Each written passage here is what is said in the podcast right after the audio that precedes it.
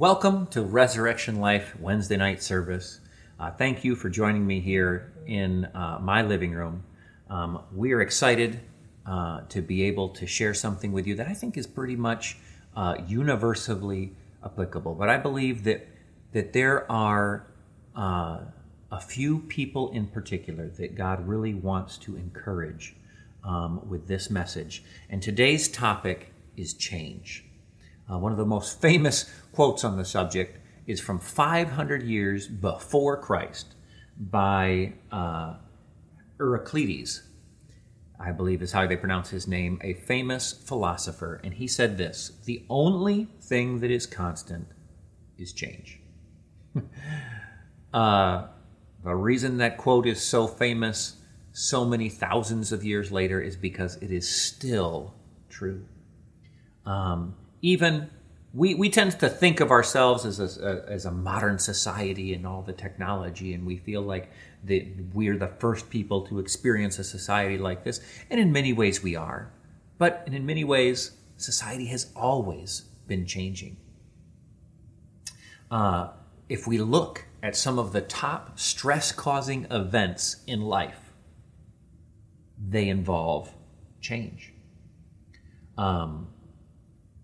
Number one is the death of a loved one. Obviously, a lot of change. Number two is divorce. Divorce obviously involves a lot of change. The commitment you made to live with that person for the rest of your life, and now you're not going to. That's a lot of change. Third is loss of a job. Now, that's obviously all about change. An increase in financial obligations, a change in your finances, getting married. How does that make it to number 5? Isn't that something people wanted? And yes, it is. But it still causes stress to have to change. You went from pleasing just yourself to now living with somebody whose opinion matters about everything. Change brings stress. It can also bring blessing, but it can bring stress. Next is moving to a new home. And then 7th is chronic illness or injury. And then 8th, I would classify as the first one of the major stressors in life that does not involve specifically change, and that would be emotional issues such as depression, anxiety.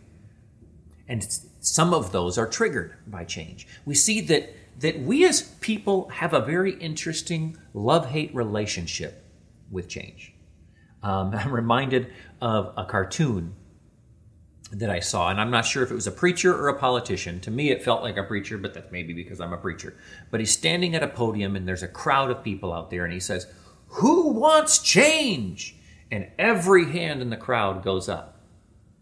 And then the next little picture says, "Who wants to change?" All of a sudden, every hand is gone. We love the idea of change. I think of Obama's campaign slogan when he first ran. It was just change. Didn't have to specify what, just change. And people were so excited because we want something different. Then when we get it, we're not so sure anymore. And I remember an interesting situation. There was a friend of mine, her name was Margot, and she was a hairstylist. And I was talking to her once about what kind of work she did and how she chose it. And she said, I really prefer to cut men's hair. And she was working at a salon, a hair place that specialized in that. And I said, well, why? Well, is it easier? Or is it more challenging? What about it? She says, actually, no, that's not it. She said, but often when I would cut women's hair, they would have such inflated expectations of what this haircut would do for them that it was hard to fulfill those expectations. She says that she would literally have clients come in who thought, when I get this haircut, it is going to change the way I look so much that it's going to change the way I feel about myself.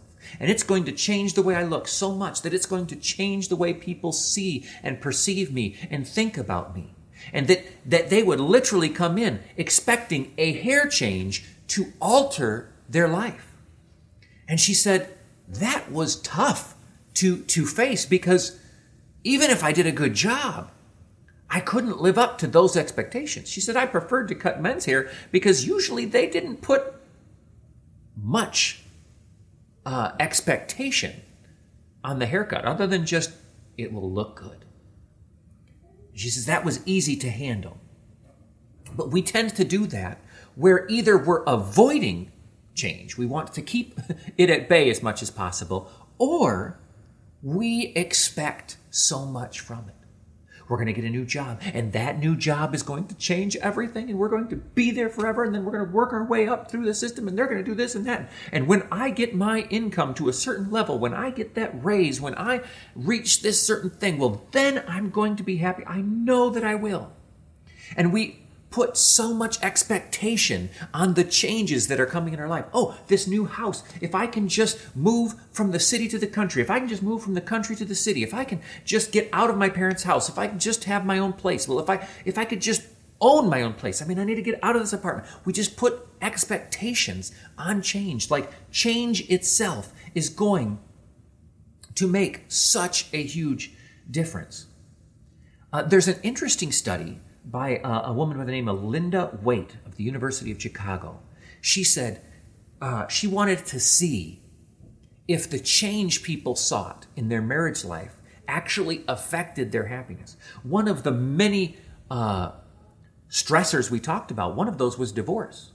And we talked about that as a source of stress, but realized many people are seeking divorce because they're expecting it to make them happy. So she did a study. She says, okay, if we take these people who were unhappily married and they got divorced to seek happiness, and the people who were unhappily married but who chose to seek resolution in some other way other than getting divorced, just stayed married, who, on average, after time, was more happy?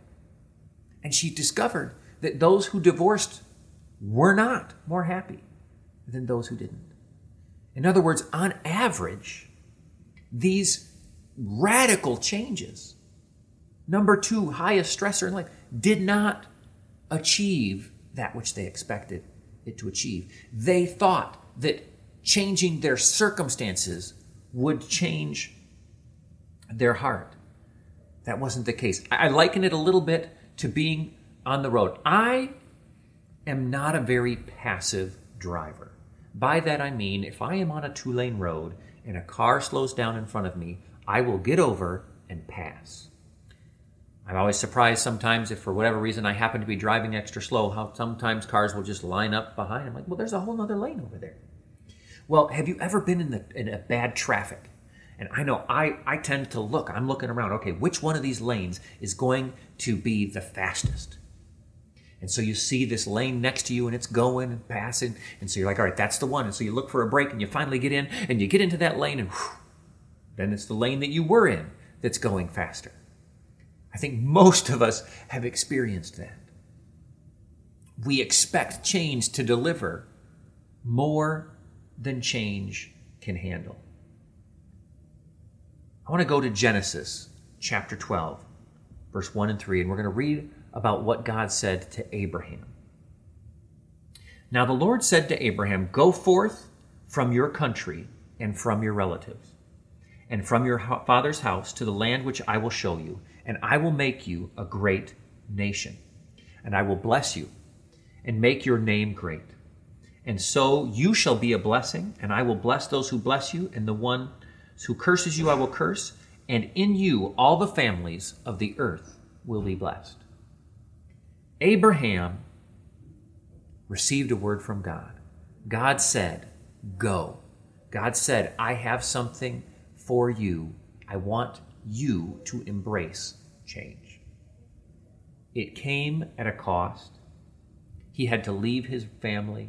He had to face uncertainty. He had to go and travel. especially considering that God didn't even tell him where he goes. He said, go to a place I will show you. Not go to this address, put it in your GPS, this is how far, how far. No, he said, go. I'll tell you when you get there, when you've arrived at that promised land. Abraham went for it, but he also benefited. He benefited by receiving the promises that God had given him. He was to be a blessing to the entire world. He got a family of his own. God prospered him when he obeyed. We sometimes, and I look at Abraham and I think about Abraham and his descendants and what must have been going through Abraham's mind. I imagine Abraham probably thought, okay, I am going to take on this change so that my descendants will live in this promised land and everything will be peachy for them. In other words, I think it's very likely that Abraham expected that he endured the change and that no one else would have to. But it's pretty interesting what the Bible actually tells us, and we're going to get into a little bit of what happened to Abraham's descendants in a little bit as we talk about that, but it's interesting that we sometimes misinterpret God's promise of protection and love as a promise of perfect consistency. We, as Christians, get this idea that if God loves me and protects me, then my life will be consistent. The boat won't rock. The Bible does say that God doesn't change. Malachi chapter 6 says, I, the Lord, do not change. That's encouraging. There's a very famous verse, Jeremiah chapter 29, verse 11. It says, for I know the plans I have for you, declares the Lord, plans to prosper you and not to harm you, plans to give you hope and a future. Now, this verse applies to you.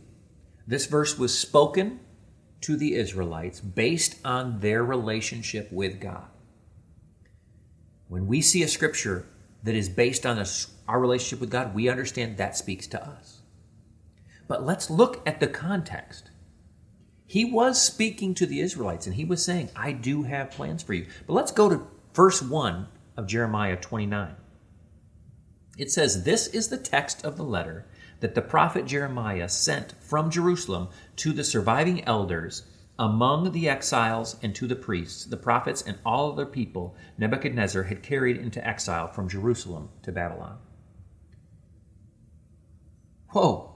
So this chapter is literally written to them regarding their time in exile. In other words, the Israelites had just been conquered by a foreign people who kicked them out of their homeland, drug them back as in essence as slaves, as a conquered people back to their own country.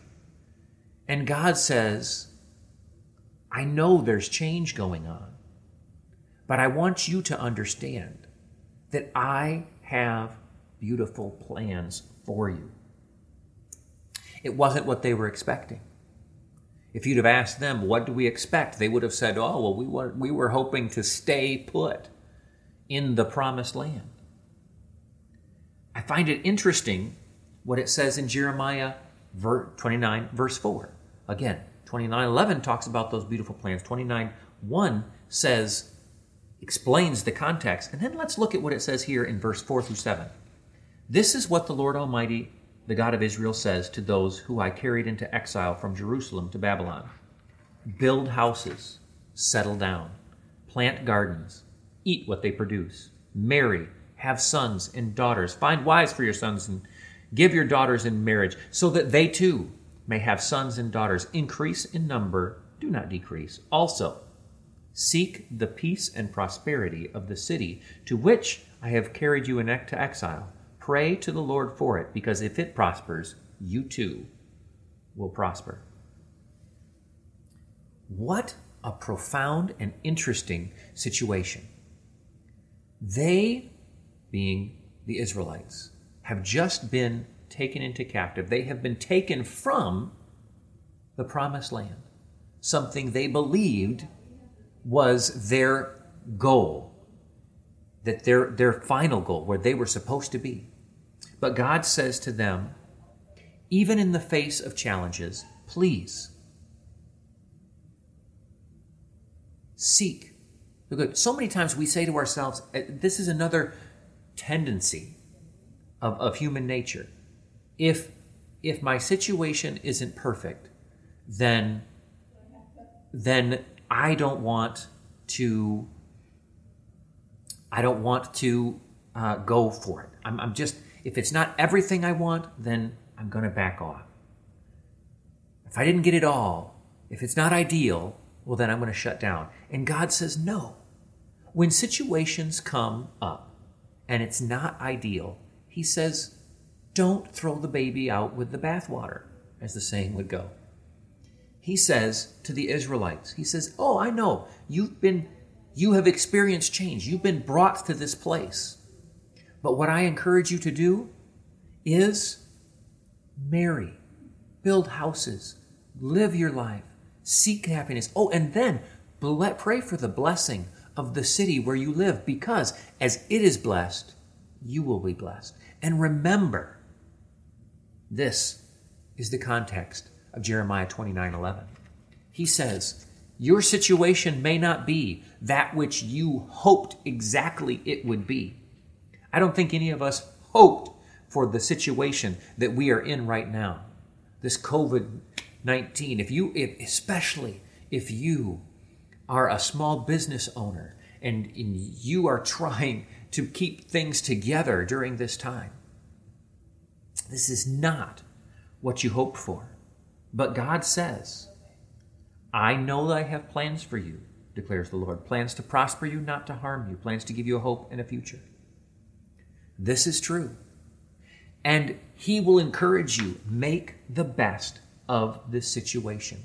When change comes, don't shut down.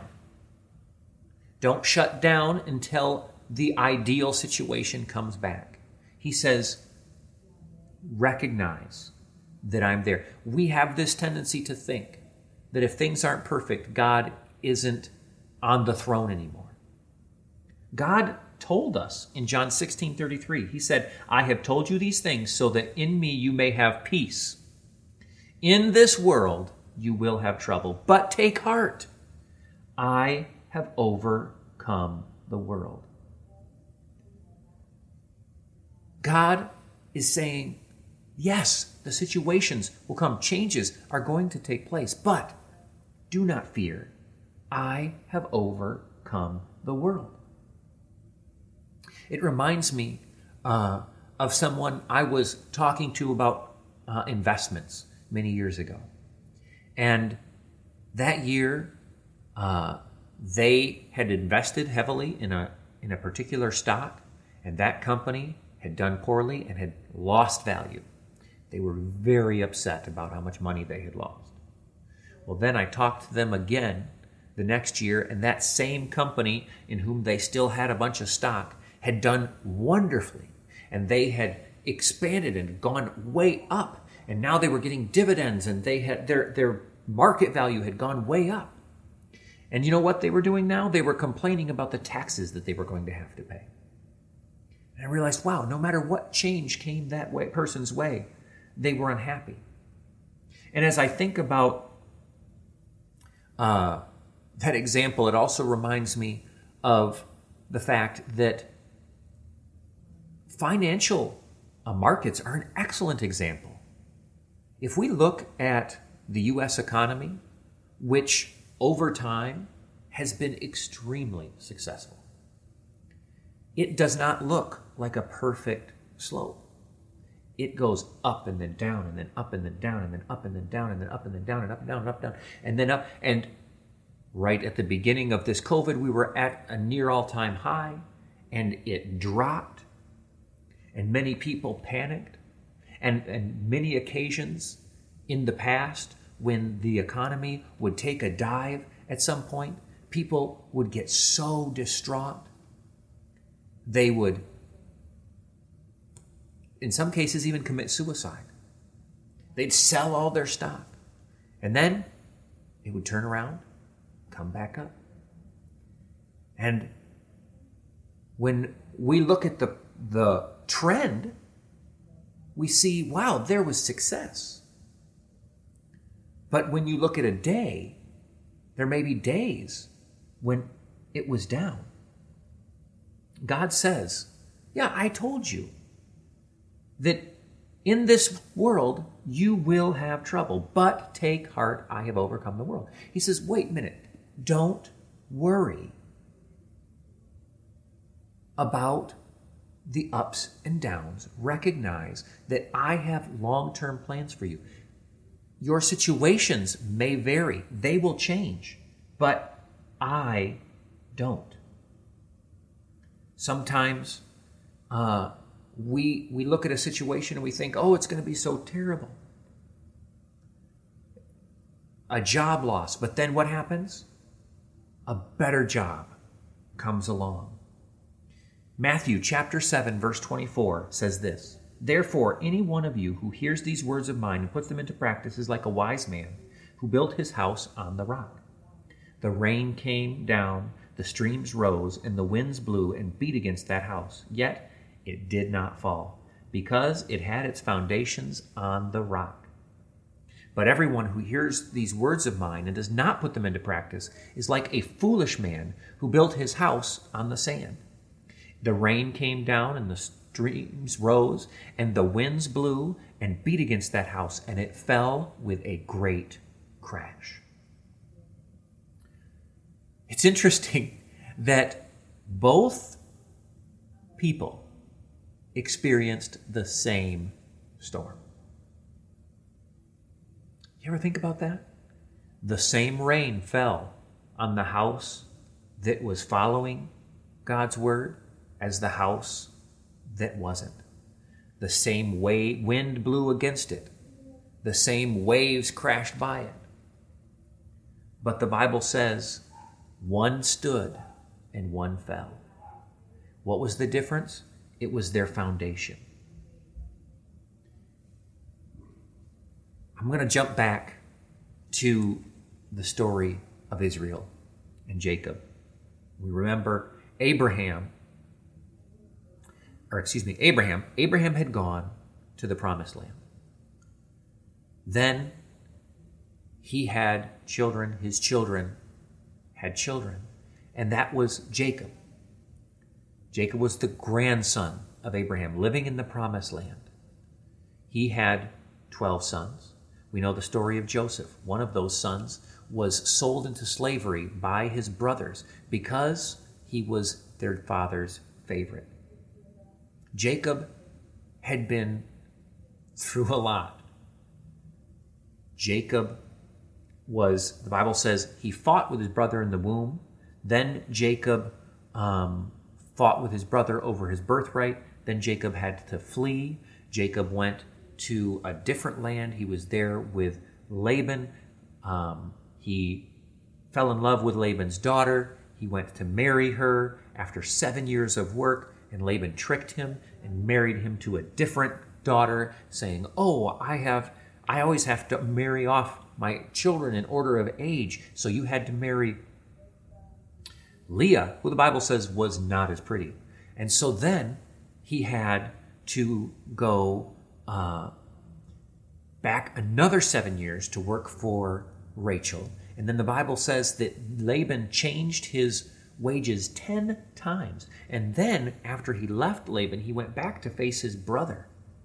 And he got back there. And then he had the 12 boys. And then his youngest and favorite son was killed by wild beasts. Really, he was sold into slavery.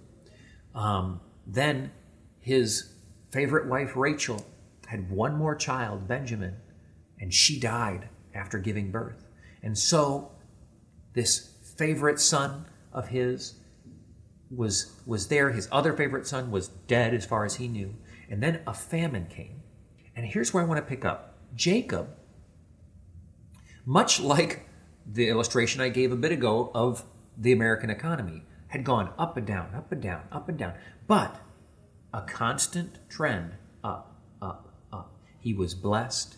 He had a great family. He was fulfilling the prophecy that God had given to his father and his grandfather about making him into a great nation. And he had these 12 sons who would become the leaders of the 12 tribes of Israel. And God had changed Jacob's name from Jacob to Israel. And although he had faced many difficulties, he was on his way in a positive direction. And then there's a famine. A famine in the Promised Land. This always surprised me, to think God sent them to the Promised Land, but only a few generations later, he pulled them out of the Promised Land.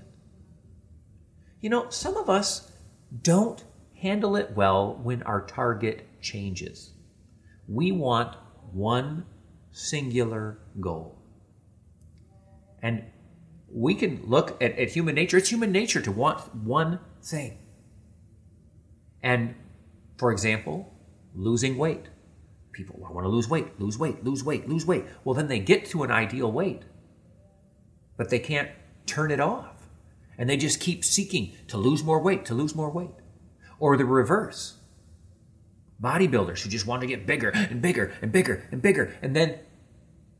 then they get as big as they can naturally get. And then I need to get bigger. And then they want to use steroids. And then there's injections that just make the muscles look bigger. And if you ever look into those things, I don't recommend it. It is sad and scary to see.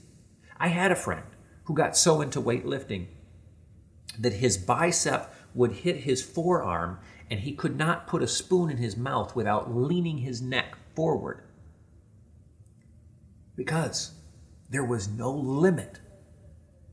The target, there was no way to reach the goal. He just had to keep going past it.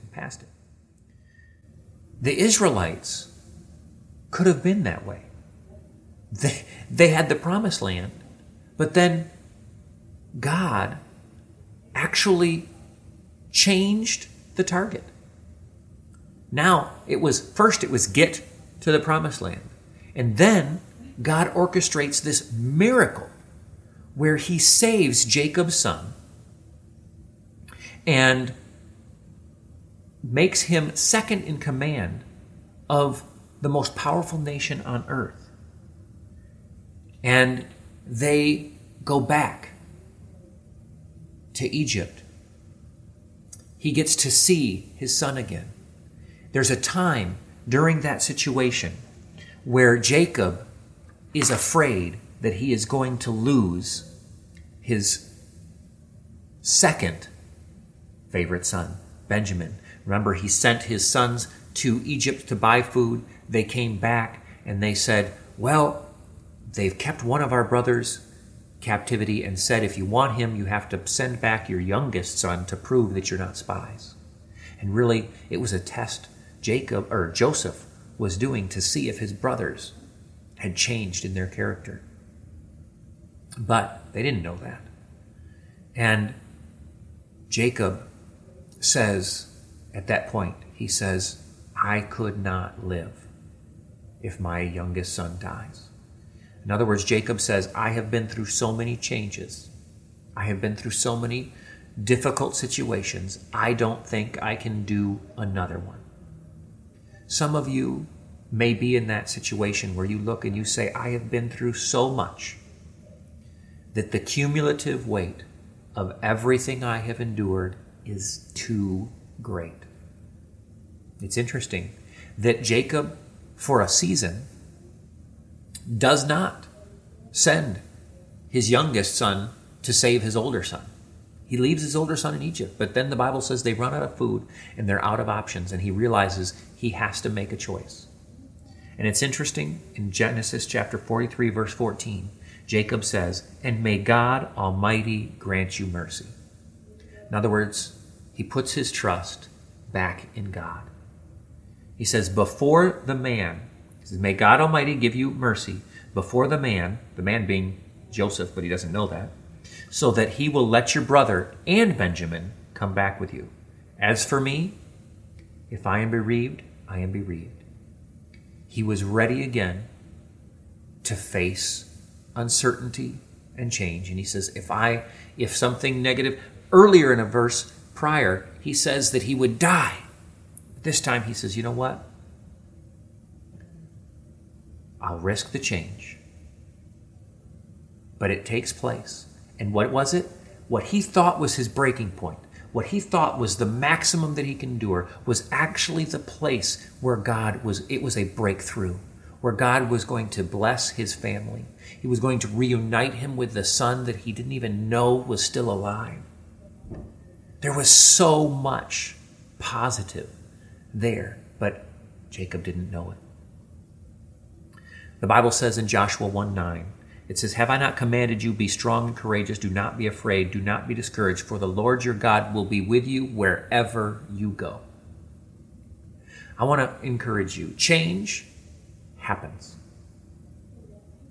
There's a famous secular book that was a bestseller, Who Moved My Cheese? The whole concept of which is talking about the illustration of not two mice, I think there were more than two mice, I think there were three or four, but there were several mice who learned where to go through the maze to get the cheese, and then the cheese got moved. And some of the mice went looking for it. Some of them kept just lamenting where it used to be. And they used that to talk about these same biblical lessons about change. Change happens. We need to expect that it will happen. We need to watch for it. When it happens, adapt to it, change with it, and enjoy it. God says, build houses. When something happens, make the best of that situation and recognize that God will work through it and that God is the constant that does not change.